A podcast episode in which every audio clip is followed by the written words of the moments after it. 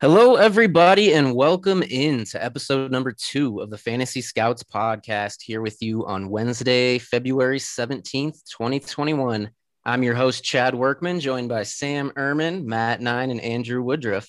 Thanks for being here with us today. We have a packed show for you guys today. We're going to start by discussing Derek Carr's value going forward.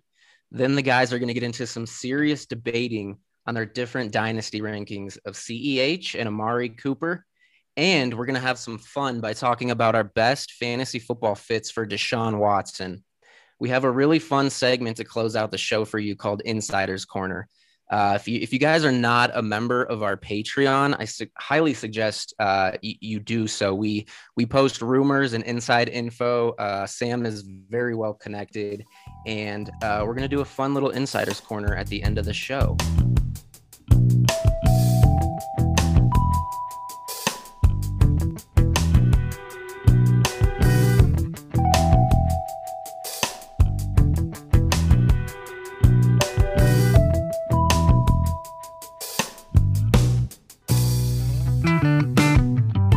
Let's kick this off by uh, talking about Derek Carr and his outlook for next season. He finished as QB 13 last year. Uh, Sam, why don't you go ahead and jump in on this? What do you have for his outlook going forward? Well, the this whole topic started because Matt and I got into an argument on Discord, and if you missed out on that, it was a doozy. Um, It was a because friendly somehow- debate. It was it was an argument. It was full flooded. I was getting heated. You were getting heated, but it was good because it brought up this topic, and I think it's something that a lot of people needed to know. Like Derek Carr, whether he gets traded, whether he gets you know stays in Las Vegas, is a franchise quarterback. Like let me make that clear. Like a franchise quarterback. Patrick Mahomes is so good that he's distorting people's values and perceptions on franchise quarterbacks. Derek Carr is good for 4,000 and 25, 26 touchdowns a year. That is, I mean, it's not fantasy superstardom, but that is a fantastic value wherever you're going to draft him. And it sucks because every league I'm in, it's always some Derek Carr truth where I can't trade for him. So the reason why I have him so high is that, like, for example, if the Colts trade for him, they're not just going to rent him for a year and kick him to the curb. You know, Jon Gruden's frustrations is because Jon Gruden's very, how do I say this, very pinpoint. He doesn't like mistakes, and Derek Carr doesn't make a ton of mistakes, but those teams crumble at the end of the year, and partially because their defense is so bad. They don't have very many weapons. You know, Henry Ruggs doesn't appear to be what they wanted him to be, and those sorts of things. You should be able to draft Derek Carr or trade for Derek Carr and know that you have a reliable quarterback too that you can start every week for years to come. It shouldn't matter, you know, like where you paid for him because you're not going to pay an arm and a leg. Like most times people are like, ah, well, you know, Derek Carr, you know, I'll take a, a mid second and, you know, a 2022 third. It's like, pff, I'll take that all day because that's a, that's a profit and a reliable starter. You know, I mean, like granted, you know, with somebody like Carr, he's your QB two, he's your QB three, so you could rotate him in on perfect matchups, and you're hammering on all cylinders. So that's why, like, I'm so high on him is because he's a franchise quarterback. He, you know, he can make all the throws. He knows how to read NFL defenses. You've seen him be an NFL MVP candidate back in what 2016. I know that was a long time ago, but it wasn't at the same time because that's still who he is to this day. He's a franchise quarterback. Guys love him. He plays hard. He works hard. He's non. He's no BS. You know.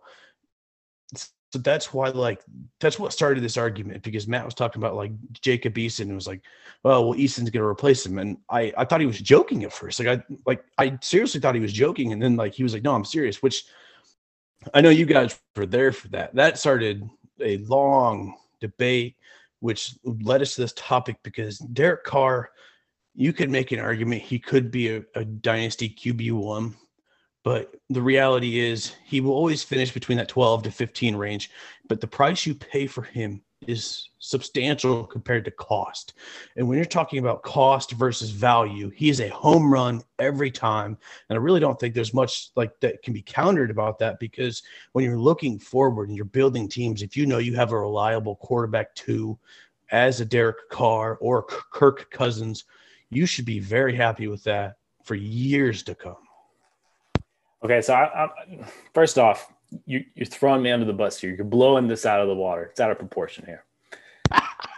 I, I, I, we were talking about if the specifically if the Colts traded for Carr, and I said that would be a good thing for Eason because I view it as Carr it is on his his contract year. He has one year left on his current deal, and if he gets traded, I don't think the uh, the Colts would would re up him right away. I think they would wait till the end of the season to to see what what they have in him because I separating Carr from from being a franchise quarterback in real life versus in fantasy, I feel like are two very different things. I mean, you just made the point that he he's he's a 12 to 15 range kind of guy each year. And he's only been the 12 to 15 range kind of guy three years of the entire time he's been in the league. He generally finishes as a back end QB2. Uh, looking at his finishes here, his last one's 14, 17, 20, 19, 12, 14, 20.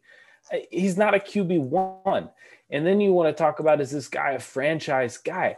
I don't know. What do you define as a franchise guy? This guy has had a winning record once since he entered the league. He went 12 and 3 in 2016. His next best finish is 8 and 8.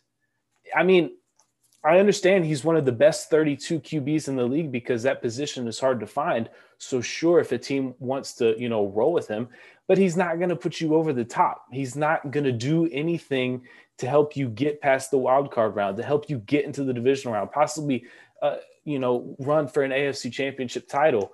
He needs so much around him. I don't know in this particular conversation if it's worth it for the Colts to give up a first round pick and potentially plus for him. I mean, is he really that much better than Philip Rivers outside of being an upgrade in, in the arm itself? Like, I mean, he can read defenses, sure. So could Philip Rivers. You know, Philip Rivers is, you know, there's this debates going on left and right. You know, is he is he a Hall of Fame quarterback? What I mean, what is is Derek Carr Hall of Fame quarterback? If if he's an upgrade of Rivers, I mean, he's 47 and 63 in his career, and his best fantasy finish, you know, is 12.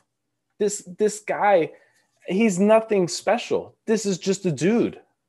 I don't, I don't understand it. So when when we when we project the Colts, you know, trading for Carr, I think that's good because then that gives Eason one more year because they are giving him resources and coaching that you typically don't see second year players of his draft capital given.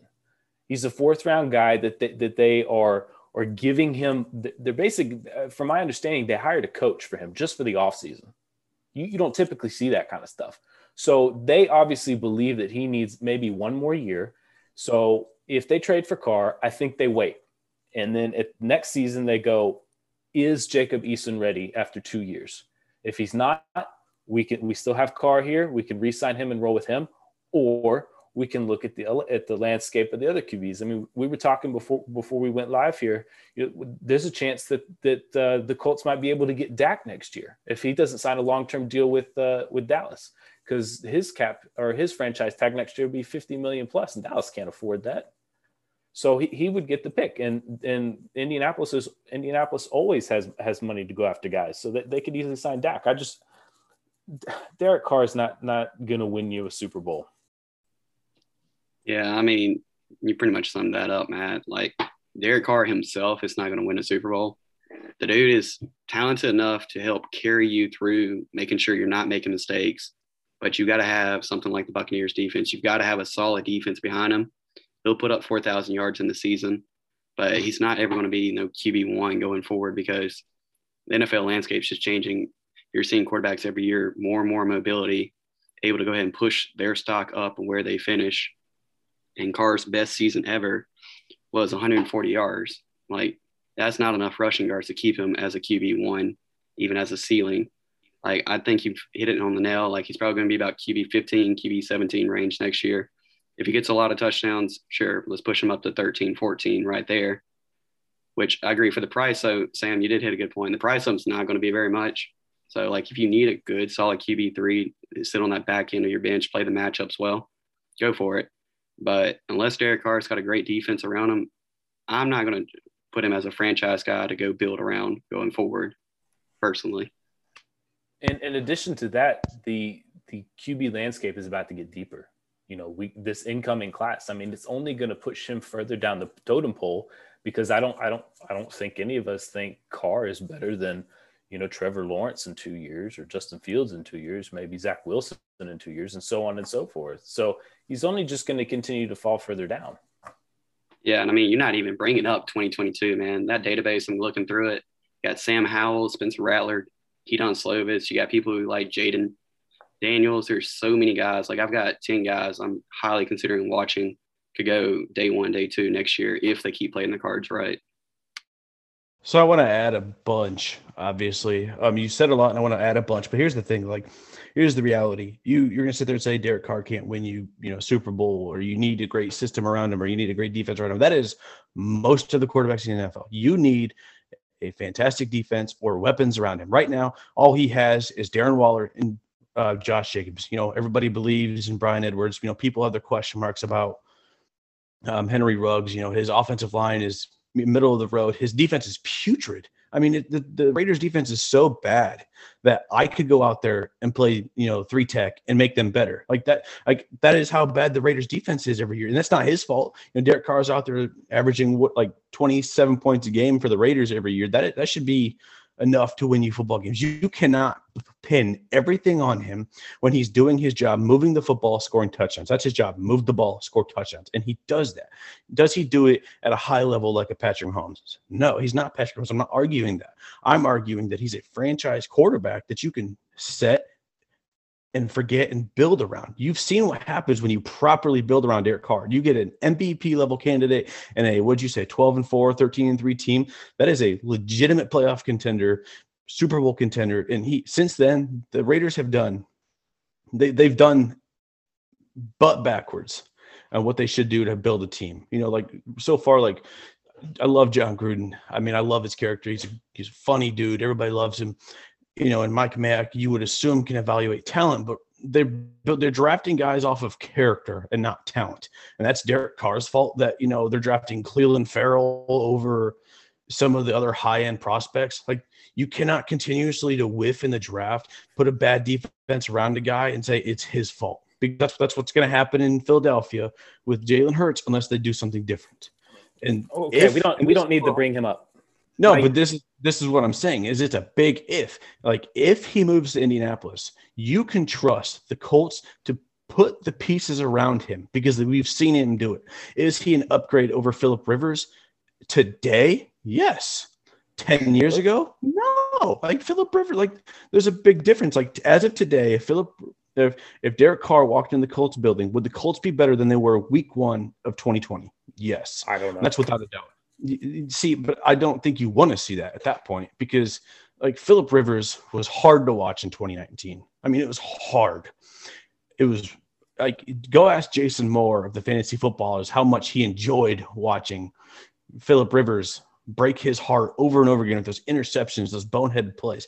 You're not going to get a good rushing floor out of Derek Carr, but you have the offensive line, you have the a GM and a coach who knows what they're doing to get the best out of their players. And if he goes to a place like Indianapolis or Washington or those places with a stubborn, strong minded coach, you can get the best out of him. You can win a whole hell of a lot of games with Derek Carr. And that's my point is you're not going to trade for Derek Carr because the reality is, and you, this is where you disagreed. The reality is if you trade for Derek Carr, it's going to cost you a first round draft pick and maybe a little bit more you are not wasting a first round draft pick on a one year rental to see if Jacob Eason's the guy. Because I'll tell you what's going to happen. They'll waste that first round draft pick. Derek Carr will throw for 4,300 yards, 27 touchdowns, go 9 and 7, 10 and 6. Then what are you going to do? Sorry, we want to go with Eason? Like, you can't do that. Like, if if if a team trades for Derek Carr and they pay what the Raiders are wanting, they are telling you we believe in him. We know he's a known commodity, and we can win a whole hell of a lot of games with him. Let's go. We got the quarterback position fixed. Let's get him a defense. Let's get him an offensive line. Let's get him weapons and move forward. That's what I'm saying. Like I'm not trying to, you know, ruin the Jacob Eason parade or you know tell you that Derek Carr is great, but what I'm telling you is you can win a whole lot of games with Derek Carr. And Philip Rivers this year, as bad as he was, he was still a viable back end QB two. I would expect Derek Carr to be an upgrade. Jonathan Taylor in year two. You know, there are those rumors about the Colts being interested in free agents like Juju. You know, maybe they can make a push for an Allen Robinson or Kenny G. I know we just talked about a sign in trade, but that's something that's possible. If not, they've got a draft capital to go get a guy. And if not, Parris Campbell comes back. You know, you've got Mike Michael Pittman in year two. You know, maybe they resign Ty for a lower end veteran deal and have him as your wide receiver three. Like what I'm saying is if a team trades for Derek Carr, a known commodity that you know is going to come in and be a leader of the building, throw for 4,000 plus and win 9, 10, 11 games in a better system with uh, help around him, you're not just going to move off of him you're not just going to throw it away and say, oh, well, you know what? We're validated, but let's go with Joe Schmo or Jacob Eason or whoever it may be. And, you know, he could stay with Las Vegas. That's very possible too. And if he stays with Las Vegas, I don't see his situation changing. He'll still be that that QB two you start on good weeks, and you just pray that Bryan Edwards develops or you know Juju comes to town because he's got to get help. You know, you can't sit there. You know, like Matt, you say it the most quarterbacks are not held responsible for winning losses. They can lose you a game, but they can't single handedly win you games on a regular basis. Like Patrick Mahomes is so good that he does, but the best thing about him is he's still got a very de- decent defense around him. So, how much more of an upgrade is Carr to Rivers? I, I, I understand it's it, it is an upgrade, but is it a huge upgrade? It's a, a slight upgrade, a decent amount upgrade? Like what what do you think it is? Because the Colts team is a whole, for the most part, is going to return as is, minus Philip Rivers. So then you throw Derek Carr off in there. Does Derek Carr get you past a wild card round? Because if you're if you're paying a first for Carr, it's you either have to get to the second round of the playoffs or it wasn't worth it. Uh, you know, I don't know how much of an upgrade he is. Um, like I know he's an upgrade, but the, the reality is nobody actually knows until he gets on the field and plays. Um, I would say he's like if they went nine and seven last year and, and Derek Carr comes in day ones and completely understands the system, I could see them as a 10 and 11 win football team. But the question is, like, you know, do they get past the first round? I mean, like, that's the objective. And if the Colts believe that, they wouldn't go get him. If Washington believes that, they wouldn't go get him. Like, if a team trades for them, they believe you are the guy that can take you over the top. And I think Derek Carr is good enough to win a Super Bowl. You know, obviously he's got to get help. I mean, like, I, I think if he goes like, you know, Indianapolis, for example, or Washington, for example, San Francisco, you know, those teams, like, those are good. Those are good enough offenses where he'll do a lot with it.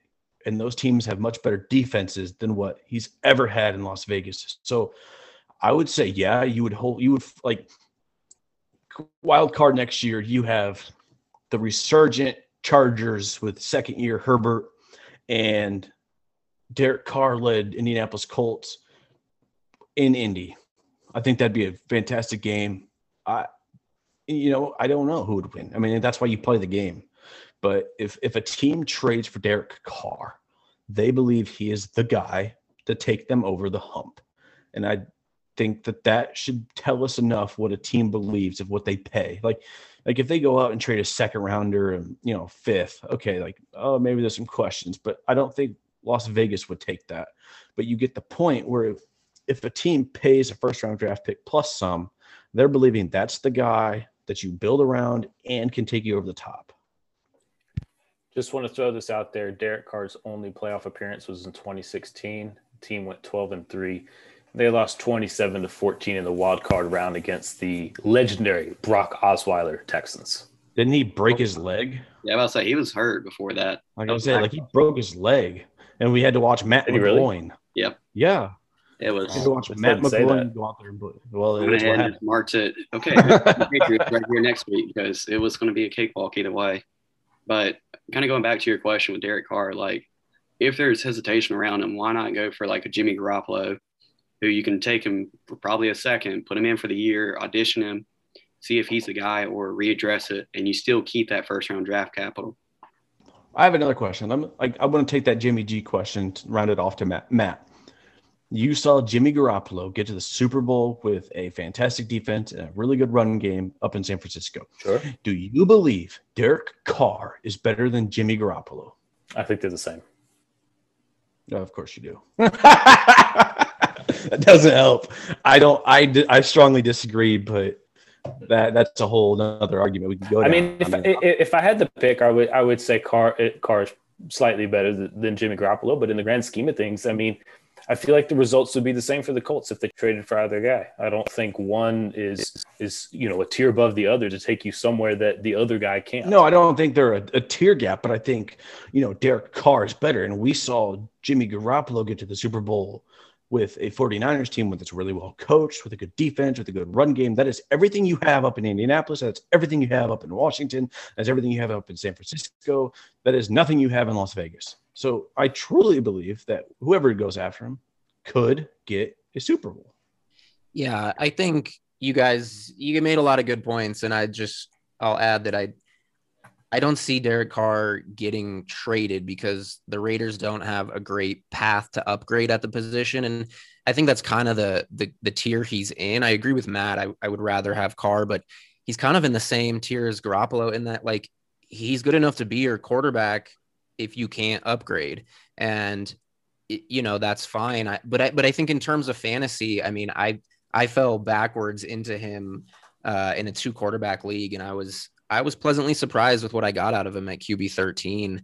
I mean, he, he threw for more yards this this past season than he did in that MVP campaign you mentioned, Sam, and and only one less touchdown. So, um, you know, I think he's a solid QB two option in fantasy, but like you said, Andrew, w- without that rushing upside, I don't ever see him getting into that QB one tier. And in terms of NFL, he he's just the guy until you can can upgrade really. And the Raiders, I don't think have a have a path to upgrade right now. All right, let's uh, pivot into some dynasty ranking discrepancies that we have here. The first player we're going to start with is CEH, and I personally have him at 12. Sam is at 17 on him, Matt all the way down at 21, but Andrew is the highest on him, all the way up at 10. So, Andrew, why don't you go ahead and tell us why you like him so much? Yeah, man. I mean, he's still an easy RB1 for me. I mean, we'll just start off with the basic numbers like first round draft picks. The 80% of the time, they're going to give you an RB1 season at some point in their career. And it's normally during the first contract year. So, I mean, this year or next year is what I'm really shooting for. And like, I know he got RB22 this year. He only played 13 games. And that average that he came out with was uh, about 12.15 points per game. Of course, PPR. So if he had played those other three games, he'd been sitting there right around 195 points, give or take, maybe a performance here or there, which would have put him right there at RB12. So if he had just played the full season, he almost would have returned RB1 value. Now, I know for the guys who drafted him in round one this past year, they lost value. Like they overshot, they lost it. So I know that's already going to bring his discount down some. So I don't have to pay RB10 price to get this guy. I still believe in him. Uh, add that on. The dude's with Andy Reid. He had the second best ever season for a rookie behind Andy Reid. Only Kareem Hunt was the only guy to exceed him. We can go back to LeSean McCoy. He only had 637 rushing yards, 308 receiving, four touchdowns. The guy that Reid said himself, this is the player he reminds me of, Westbrook.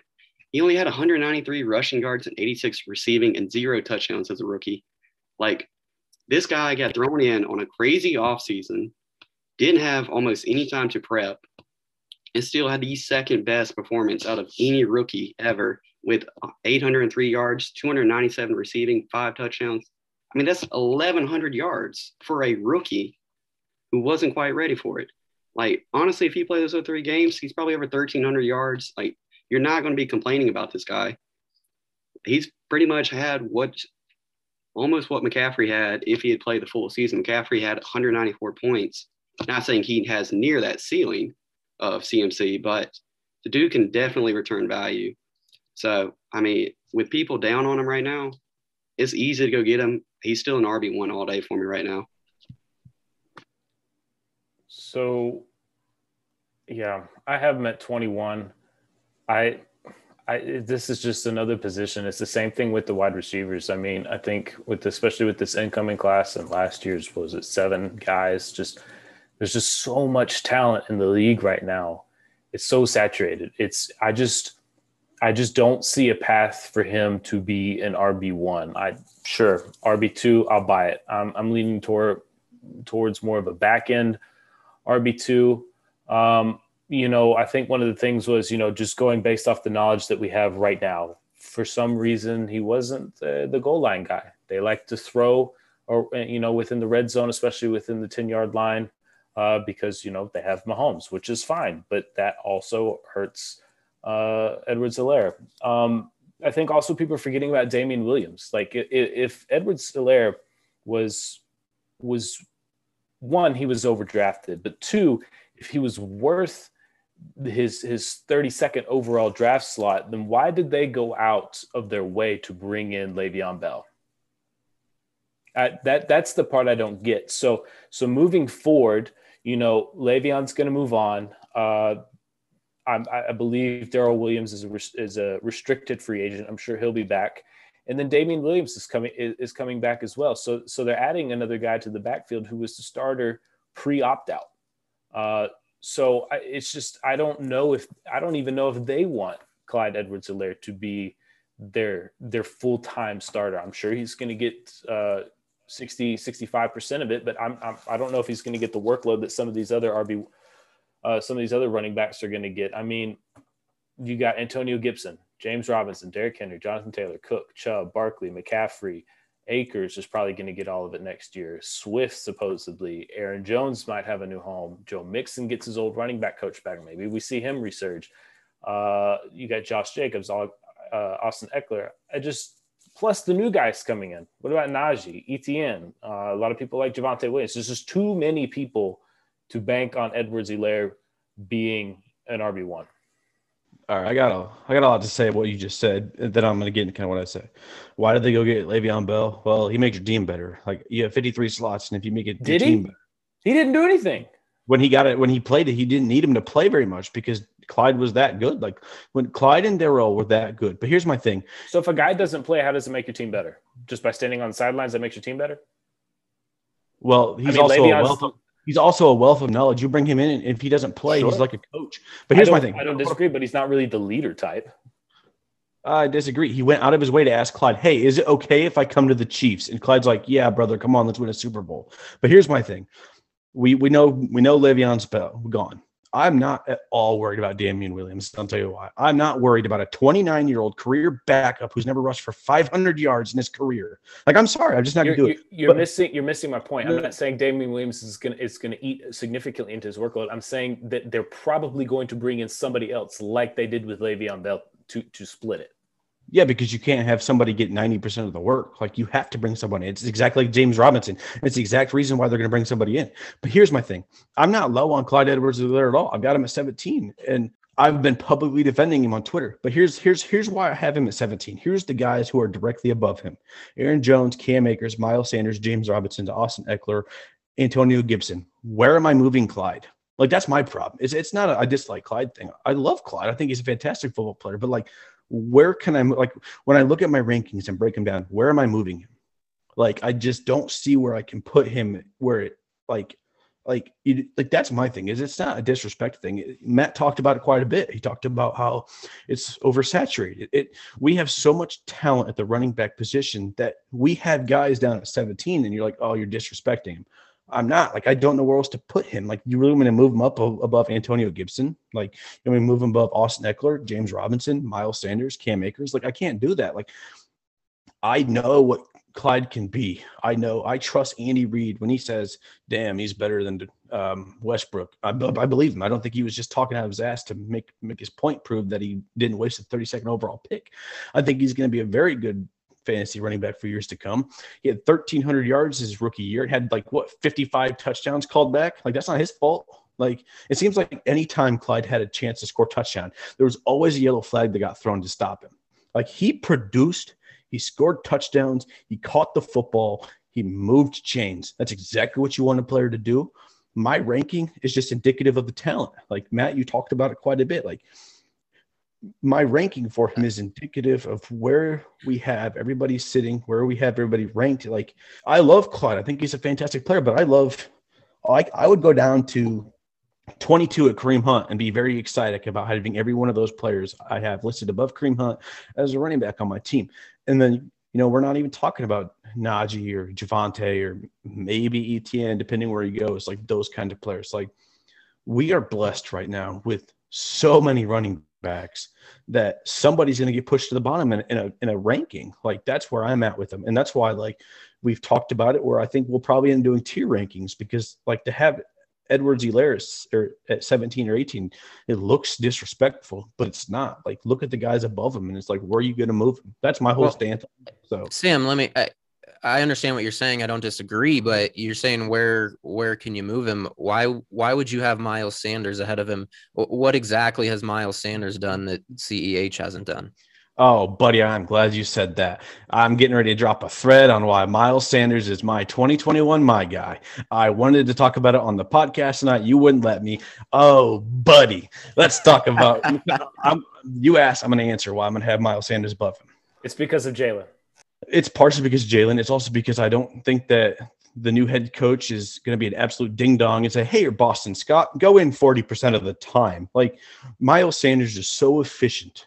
I expect his efficiency to go down some, but I expect his volume to go up. You cannot watch Miles Sanders and think, "Wow, he's not very good at football. He shouldn't be on the field." Miles Sanders is a star, so that's why I would move him above Clyde, and that's why I'm going to make a thread about him and probably raise his ADP. But like that's where I am with rankings. Like maybe I could swap him and Aaron Jones, but Aaron Jones I think is a better football player. Like, and where's Aaron Jones going? Nobody knows. But if he becomes a workhorse somewhere, like I can't move him, you know, below him. So like for me, it is specifically just numbers. I love Clyde, and if Ryan in my home league did not have him, he would be on my roster. But Ryan's probably listening to this right now, so I can't even go get him because now he knows I'm fanboying. Okay. Whoa, whoa, whoa, whoa, whoa. Okay. I understand. You're talking about there's so much talent in the NFL. Like, yes, I fully agree. I loved sitting there just breaking down my RB rankings. But let's let's think about it.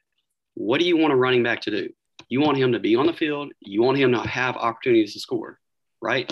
He is on a top 10, top five offense yearly. How many of those type of guys do you really expect to normally, if they play the full season, finish, let's say, even outside the top 14, 15 guys? Like, I understand you're saying respect the talent, but you know, and everybody who plays dynasty football knows, running backs, it also depends on their situation. Like you're talking about the snap share, CH only had about a 60% snap share as a rookie, 1,100 yards, 13 games let's say like he doesn't even have to go up maybe 5%. Keep that same type of workload on a top five running off on a top five offense. Andy Reid has a history of being one of the best producing running games when he focuses on it. Now I'll give it this year. The lineman had some issues. They went down a little bit. It showed in the Super Bowl. I really think they realized that in the Super Bowl and going, oh heck, forget this. They're going to go heavy on some linemen, fix that issue, and reestablish the run game going forward. So, like, yeah, even if you have them down at like 12, 13 or so, that's fine. But you've got to think about it. Running backs are talent and situation. We all know that. So, yeah, there's no way I'm dropping them down to 17 when I know the offense he plays for. And thanks to things like that, again, recency bias is crucial when it comes to dynasty. I'm going to buy him cheaper than where I value him. I'll be able to get him for what you're saying, run back 17. Maybe, mm-hmm. Maybe if I'm lucky, maybe an RB 21 type owner, but most of them, they put the draft capital in, they'll probably be around 15. And I still feel like I'm buying and getting extra out of it. So yeah, my rankings, I'm not leading, letting him leave outside the top 12 based on talent and situation. I just want to say that I got 1300 and 1100 mixed up, but my point stands. Like he had 1100 total yards, not 1300. I mean, I mean, either way, that's still fantastic. Plus, he missed a handful of games, you know. So, I, you know, Andrew, I agree with you. I, I don't want to make it look like I disagree at all, but like like I've talked about, it's for me, it's the rankings and the guys right above him and that kind of value. Like I'm all with you on the value and buying low and understanding value versus cost and all that stuff. So I'm with you on that as well. Yeah, I think, I mean, you know, I, I agree a little more with Andrew, but I think uh, everybody's, you know, relatively in agreement that running back is is all of a sudden pretty deep and there's a lot of talent at the position. Like I said, I have CEH at at uh, RB twelve in my dynasty rankings, and you know if, if if his volume goes up next year in that offense, I think the sky's the limit for CEH. But um, let's go ahead and move on to Amari Cooper because he is uh, the wide receiver that many of us differed on. I have personally have him at wide receiver 17. Sam, you have him all the way up at 12. Andrew all the way down at 21, and Matt way, way down at 27. So quite a big gap between Sam at 12 and Matt all the way at 27. Matt, let's go ahead and start with you since you are just so, so low on him. Well, first off, I don't care what anybody says, the home road splits are real very real.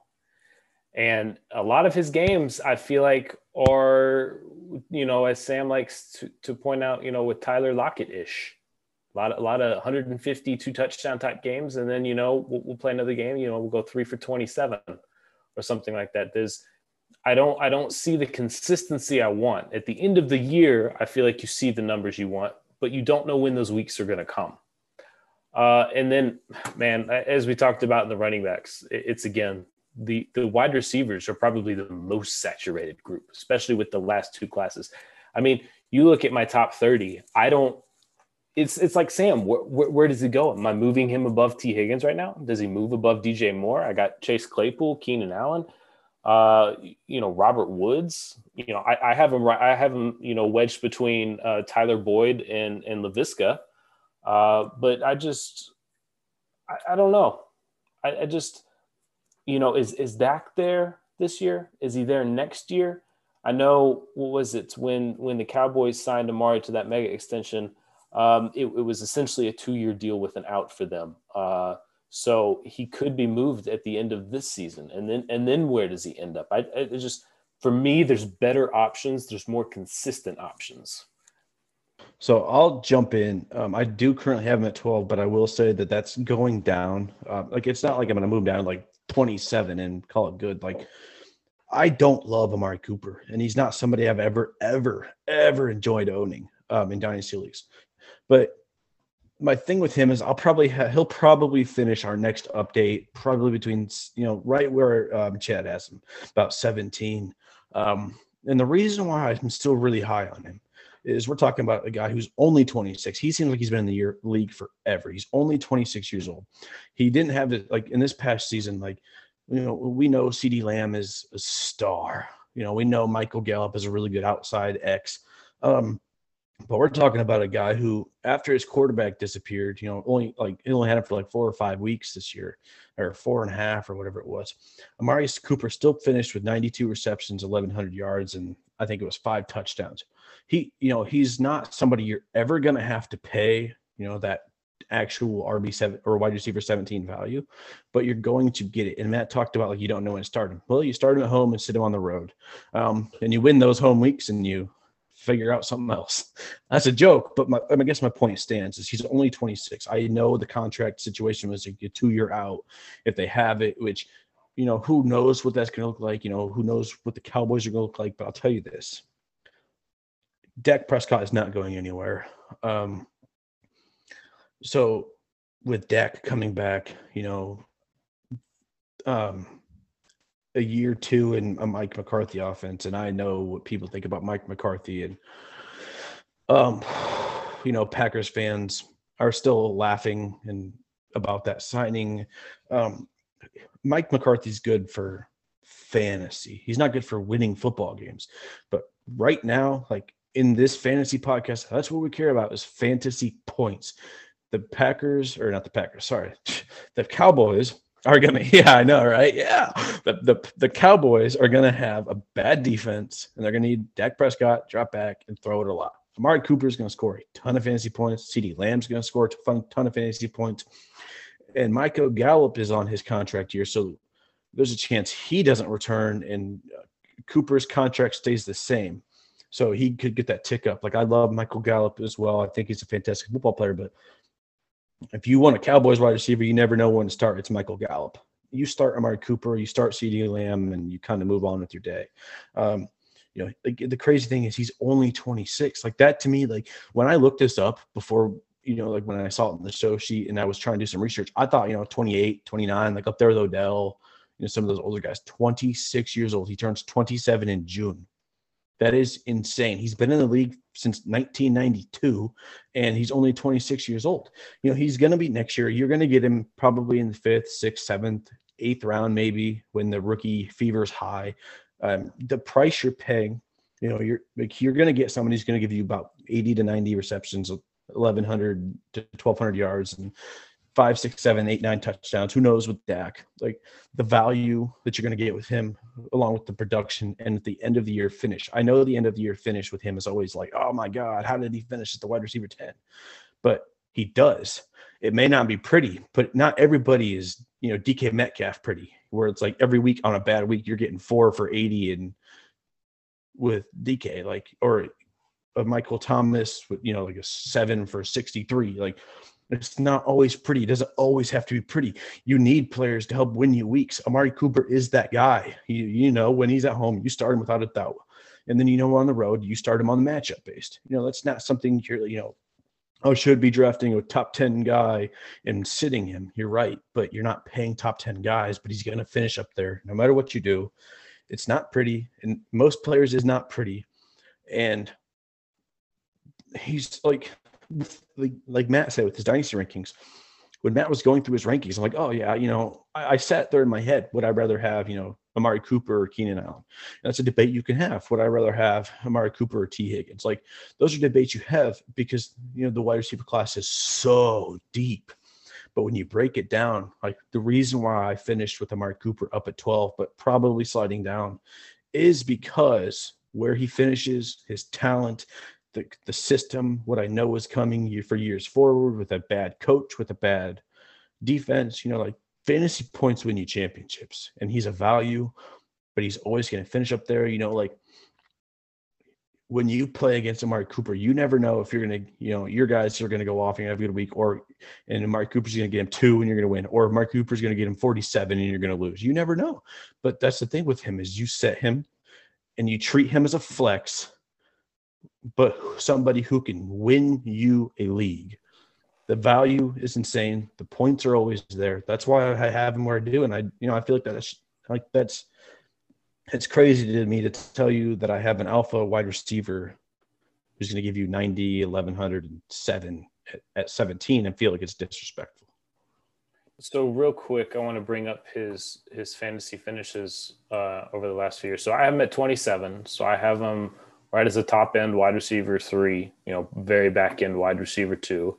His fantasy finishes have been 21, 13, 35, 19, 10, and 15. So he's finished as a wide receiver one once. And other than that, he's a middle of the pack wide receiver two. So I, I don't feel like I'm, my value on him is that far off, considering how again deep this position is. I mean, basically what you know what what pushed him down for me is we had to throw all these rookies in here from the 2020 class. Now we're going to have to throw all these 2021 rookies in here in the class, and you got guys emerging. I mean, I was probably higher on Chase Claypool than just about any anybody on Twitter last year, and I didn't expect to have him ranked in my top 15 right now. Okay, yeah, I, Sam, you okay. were there with me, but okay, but I want to counter that. But like, like I just, I just didn't have expect to rank Claypool that high. I, I didn't expect to rank CeeDee Lamb that high. You know, Higgins at 17 for me. Like, it's just Justin Jefferson at top five. I mean, it's ridiculous. We knew he was good coming in, but all these guys so soon. It's some. I mean, somebody has to move to the bottom. No, I know what you're saying, but when you go through his fantasy finishes, rookie year he was fine, sophomore year he was fine, the third year he was injured. You know, he dealt with the, the concussion. Um, he only missed two games though. Yeah, but that you like you're not when you have a concussion, you might be playing, but you're still seeing stars. Um, and then that third year, or was it the fourth year, he got traded. You know, he dealt with an injury, got traded. Then he ended up putting like I think it was I'm looking at it now, 53 receptions, 725, and six with the Cowboys in the back half of the year. So you, he was a value in the second half. I mean, yes, he was hurt, um, in the first half. And I, will never forget, I remember like a couple weeks before he got traded, watching him hold his head down in London with the number 89, thinking to myself, man, that could really be the last time we see Amari Cooper in a Raiders jersey. And it really was.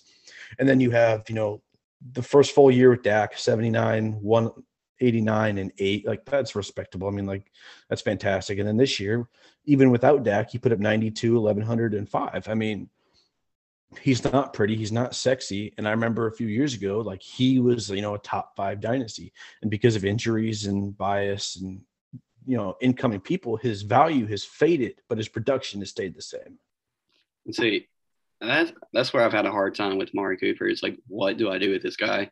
So like i know i have my 21 right now and i've got a couple of free agents to be kind of looking over him so like chris godwin i'm kind of waiting to see what's happening with him. Allen robinson juju I could probably make the argument maybe maybe Tee Higgins might be one step too high, but it also comes back to he's the only guy right now that I'm worried CeeDee is going to take that next step and push him back to receiver two in his own team. Like we've already seen this offense this past year just pretty much just go down the drain. They had to throw nonstop because they're behind. So we got to see how that looked as an all out passing game. But I really do believe they're going to refocus, get Zeke the ball because they're not going to want Dak to put everything back on him because they're going to try and keep him healthy. Like you said, I really think they're going to try and keep him. So they're not going to try and break him again. They're going to try and protect him. So they're going to reestablish that run game, lower your chances. And so, like right now, I just I don't know where to push him up. Even if I take those three receivers that I just mentioned off, I mean that's going to push him what up to 18, maybe right there. We Claypool, who do you think is going to have it better? Receiver two year for their own team. So I mean, I just I cannot put him top 12 right now because mm-hmm. I believe CeeDee is going to block him out of the way. And there's some of these other receiver ones for different teams that I think are going to get more of the target share to finish higher. I think, you know, Sam, you took a lot of the words out of my mouth uh, um, regarding Amari Cooper, uh, just in terms of he's not a guy that you you always love to own, but he, man, he always puts up the numbers. And I think I think if a lot of us would have guessed where he finished last year, I don't think any of us would have necessarily thought he was wide receiver 15, but he was. And that was again missing Dak Prescott for what half the season. Um, but one thing Sam, that I, I just have to question you on. Um, this might be changing for you. As you said, you might move Cooper down a little bit, but you are currently the only one that has Amari Cooper ahead of CeeDee Lamb. So just, I want to ask you straight up would you rather have Amari Cooper or CeeDee Lamb? Uh, Got him. No, I don't know. Like, that's like, it, I think that's a fair question. Like, it's not like a got him because like I think they're both fantastic and I think they're neck and neck. I mean, like I think it depends on like for me, like and this is a cliche answer and you think it's a cop out. For me, it's the value. Like, am I getting CeeDee Lamb in the sixth or Amari Cooper in the eighth? Because at that point, I'll take the value and the production in the eighth. Um, I know we haven't seen what um, CeeDee Lamb can be yet. Um, I know like, he's just scratching the, the surface, but for me and i and like it, it really is just a value question. Um, i think I, I, don't want to sit here and say i love both because i don't want to start getting trade offers for amari cooper. Um, and and i know that that sounds so horrible but like i so what what about yeah, what about this? What about this? I, i'm sending you a trade offer of CeeDee Lamb for amari cooper straight up. There it is. Are you are you accepting that or are you declining live that? on the show sam we, we, what's well, uh, see, here's the thing. Need, all, we don't even need to discuss startup value, just straight up. Here's the thing. I, I would take CeeDee Lamb because of the perceived value. I could take him, trade him for more than what I would have got for Amari Cooper. And I come out with like, so for example, if I trade you straight up and, and I get CeeDee Lamb and you get Amari Cooper, in a, in a week, you probably forget it, and I could trade back and get a second on top of Amari Cooper. Like it's the perception versus the value versus the cost. I would take the player with the more perceived recency biased value because that is how you build dynasty teams because you then take that player and you know people are sniffing around trying to get themselves a CeeDee Lamb share and go bragging about it on Twitter. Then you take them to the cleaners. Like that is how you operate. That's how I operate. It's a strict business. Like I think they're neck and neck in value, but perceived value, I'll take Lamb because I know I can trade him for more. All right. What about this one? Mari Cooper versus Allen Robinson, who we are hoping ends up with decent quarterback this year. I think I would just take A Rob. And I think part of that is just because I think he's the better player. We've never seen him with a quality quarterback, but he's also somebody I'm going to be moving above Amari just anyways in my dynasty rankings. Like just Allen Robinson is like like imagine if he would have had Trevor Lawrence or someone like that, like someone who like you know is going to be good or someone who is good, like a Dak Prescott. Like Allen Robinson with Dak Prescott versus Amari Cooper with Dak Prescott. Like, I think realistically with Allen Robinson, we'd be talking about 110 receptions, 1,600 yards. Like, Allen Robinson is that good. So I would take A Rob. Um, you know, like, give me another one. Hmm. All right. Uh, let's see. Assuming, of course, Trevor Lawrence going, going to the Jags, what about DJ Chark versus Amari? Uh, that's not even really. I would take uh, Amari. Like I, I like. I like DJ Chark, but you know, the wrong answer. About, I know it's not. Matt's talked about quite a bit, um, mainly because you know you you could pretty much assume that they're not going to bring back DJ Chark, and if I'm going to take Amari Cooper or DJ Chark in the free agency and think which team's potentially going to throw more money at him, I'll take Amari Cooper. But like, the real question is if you throw out like Diontae Johnson and it's not a question. I have him higher. There's no issues. No, no, I know, but what I'm saying is like that, at that point, like somebody who I think is like, I don't know where I'd go. I'd probably take Diontae, and that's out of emotion, but that's not how I normally operate. Um, so what about for Chris, me, Chris Godwin? Again, I, think, I don't know. I don't know. I would really think about that because a year ago, Chris Godwin was right behind Michael Thomas in everybody's dynasty rankings. But that, and I was talking to my best friend Ryan earlier today about a potential Chris Godwin trade. And my concern about him is Tampa Bay has already talked about how they want to bring back AB. You know, Mike Evans going to be there and take a pay cut. So, like, those three wide receivers, you like when you get to a team with three wide receivers, like yeah, you can I can tell you that Chris Godwin's probably the best wide receiver on the team, but does that translate to fantasy value? I don't know. Like I I think it's crazy that you have Amari mm. Cooper ranked significantly ahead of Mike Evans, and Amari hasn't even have relatively close to the same fantasy career Mike Evans has had. It's not even in the same ballpark. We're talking about fantasy careers, but I'm talking moving forward. Like I don't look past, I look forward. You know, like Mike Evans is great, but this year, like he finished better than Amari on a probably equally as crowded team. Mm, yeah, but mm, Tom Brady versus mm, what was it? Uh, Andy Dalton and um, oh, what are the other two bums' names? Like, sorry, like I'm DiNucci.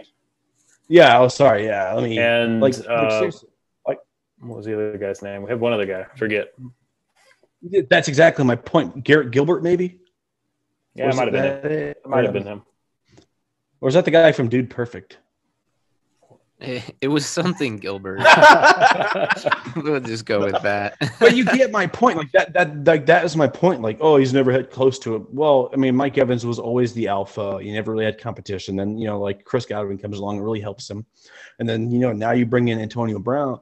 Um, no, but but Amari's I, had Amari's had your savior, Derek Carr, and, and and and Dak Prescott up until the last you know six seven games of last year. Well, Mike, Mike, yeah, Mike okay. Evans, Mike Evans has had Jameis Winston. I'm pretty For sure for fantasy perspectives, I would take Jameis Winston all day, every day. Brady. Uh, yeah, sorry, the goat. Yeah, let me like seriously though, like we're arguing like this is this is this is exactly like my point is like we're arguing hairs here between these two players. And I don't even know right now who the perceived value is between them. I would probably say Godwin has the more perceived value. So I would go with him. Um, but I know a lot of Godwin owners right now, like, with the way they feel today versus the way they felt 365 days ago, they're sick to their stomach. But like they paid up for him, so they feel obligated to keep him instead of wanting to move on. You know, same thing with Mike Evans. I think Mike Evans is, you know, a star. You know, he's an alpha. Like we're talking like about superstar wide receivers and we're arguing about who we'd rather have. Like that's the whole point of this. Like next year you have Dak Prescott for 16 full games with, you know, Gallup, Amari, and CeeDee Lamb, hypothetically, or no, takes that year two jump. And then you have Antonio Brown, Mike Evans, Chris Godwin in year 22 of Brady. Um, both are sitting there in the seventh round. Who are you taking to trust as your wide receiver, two or three? Godwin. Oh, I thought we were talking about Evans. I mean, well, okay, between those three, Evans, Godwin, and Amari. I mean, the answer is probably Amari or Godwin, Amari, Evans, which is indicative of how it probably should be. So, all right, yeah, I, I mean, I think you know, Sam and I, I, I think we're kind of on the same page. We had a lot of those wide receivers kind of in that same tier, and again, it's such a deep position that we're gonna have to reveal some tiers here to to kind of get a real look at it, but again, Cooper wide receiver 15 on the season with Dak missing half the season. So, so pretty impressive, really. Uh, but I want to go ahead and move on. Uh, we have a pretty fun topic here. I want to know what your guys' best fit for Deshaun Watson is from a fantasy football perspective. So if you, you know, could pick him up and place him on a roster for fantasy football purposes, where are you going with that? Let's start with you, Sam. Well, like anywhere because the low hanging fruit is in Kansas City.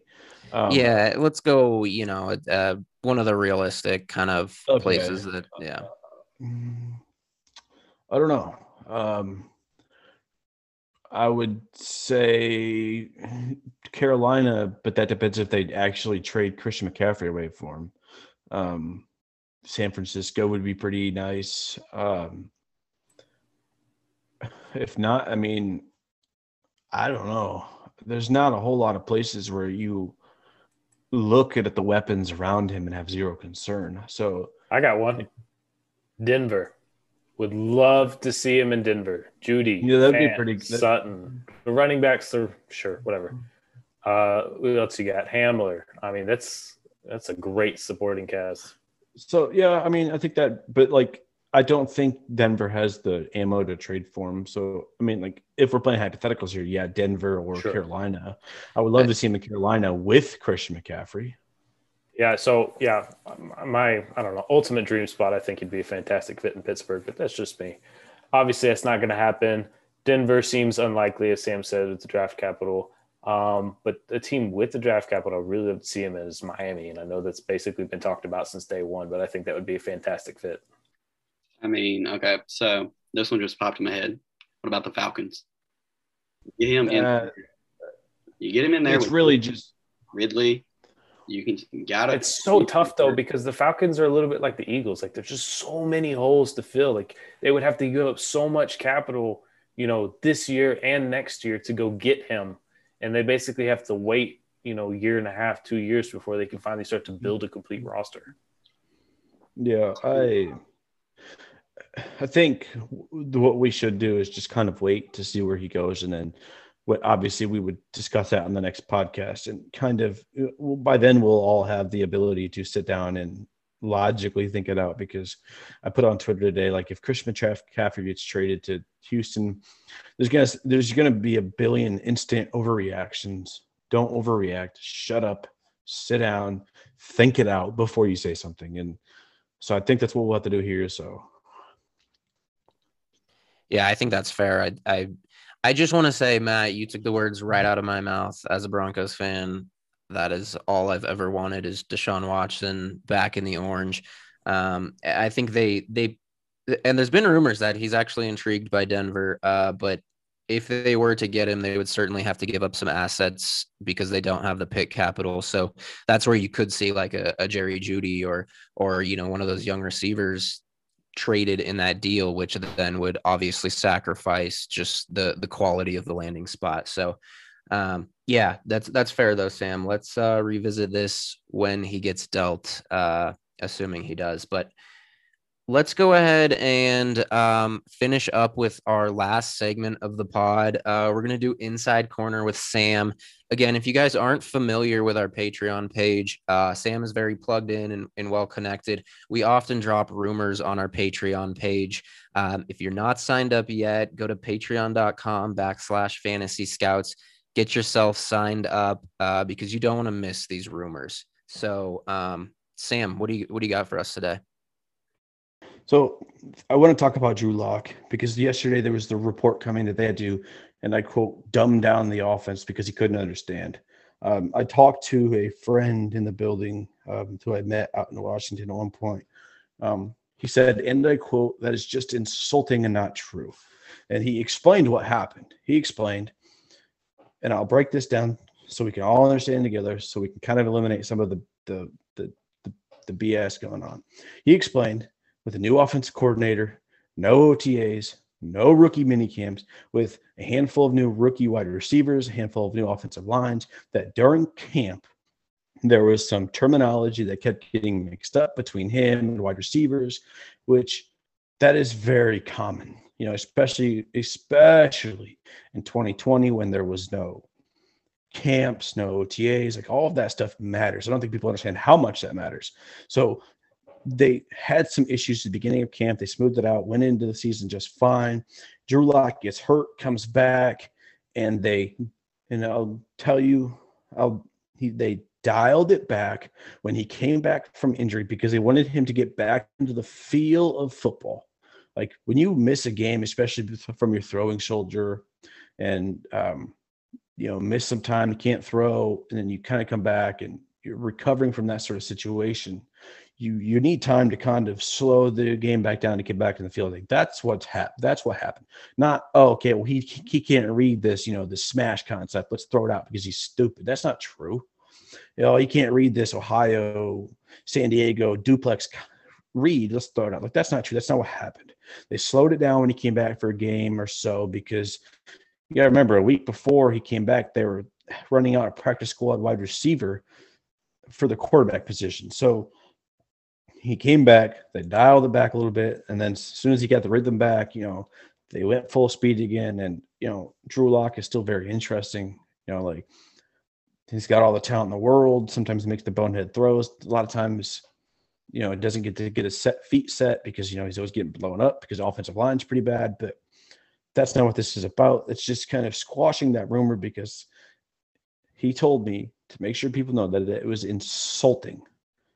Like if you have somebody who tells you like a rumor that came out is not true and it's so bad that it's insulting, like that struck somebody's nerves, that struck somebody's bones somewhere in the building that really matters. So that's what happened. That's what that's what that's why it went the way it went, and that's where the rumor got miscommunicated because oh, we're to slow down because Drew Lock couldn't understand. No, Drew Lock could understand, but they want to get back to the flow of football because that stuff matters. So somehow there was a miscommunication or someone was looking for clicks, but that's what happened.